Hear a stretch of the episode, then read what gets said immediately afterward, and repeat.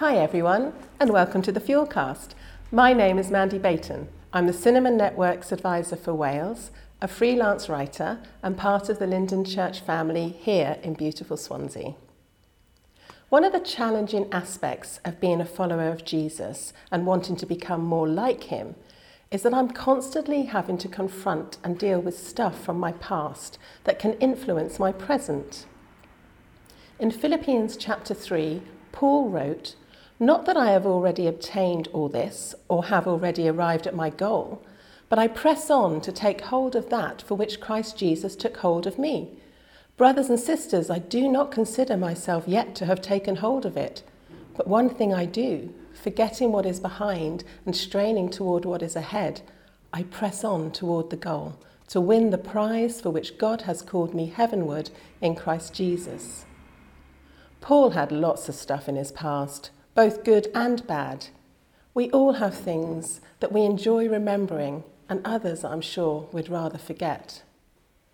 When we journey with Jesus, we need to make a choice of how we travel that journey. When I read this passage, I realised that Paul made a choice to stop letting the past affect him or influence him, and he made a conscious decision to embrace the life that Jesus offered by pressing on toward what God had in store for him the prize, the call of God. Paul uses active language, straining toward what is ahead, press on toward, because a journey isn't static. Our faith journey is ongoing, and the choice we need to make is how are we going to travel? Do we let the baggage of our past continue to weigh us down, holding us back? Or do we choose to deal with it and press on?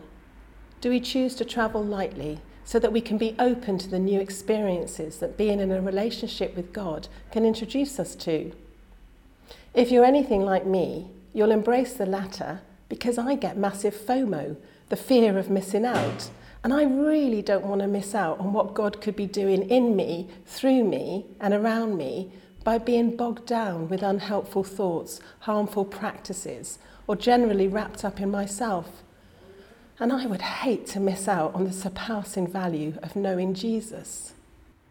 One of the stories about Jesus that has always captivated me was a story of him being able to sleep through the storm.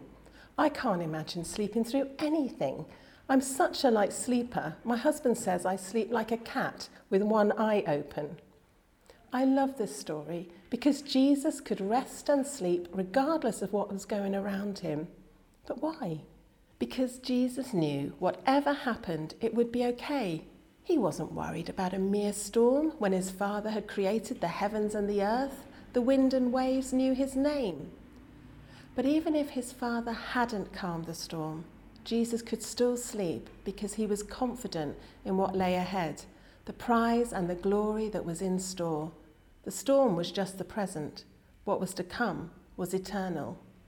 Maybe the challenge to us today is are we able to press on despite what has happened in our past and in spite of what is happening in our circumstances now? Because if we believe, like Paul, that there is an eternal prize, it can change how we live and how we travel the journey because deep down in our beings there is the wonderful assurance that with God, the best is yet to come.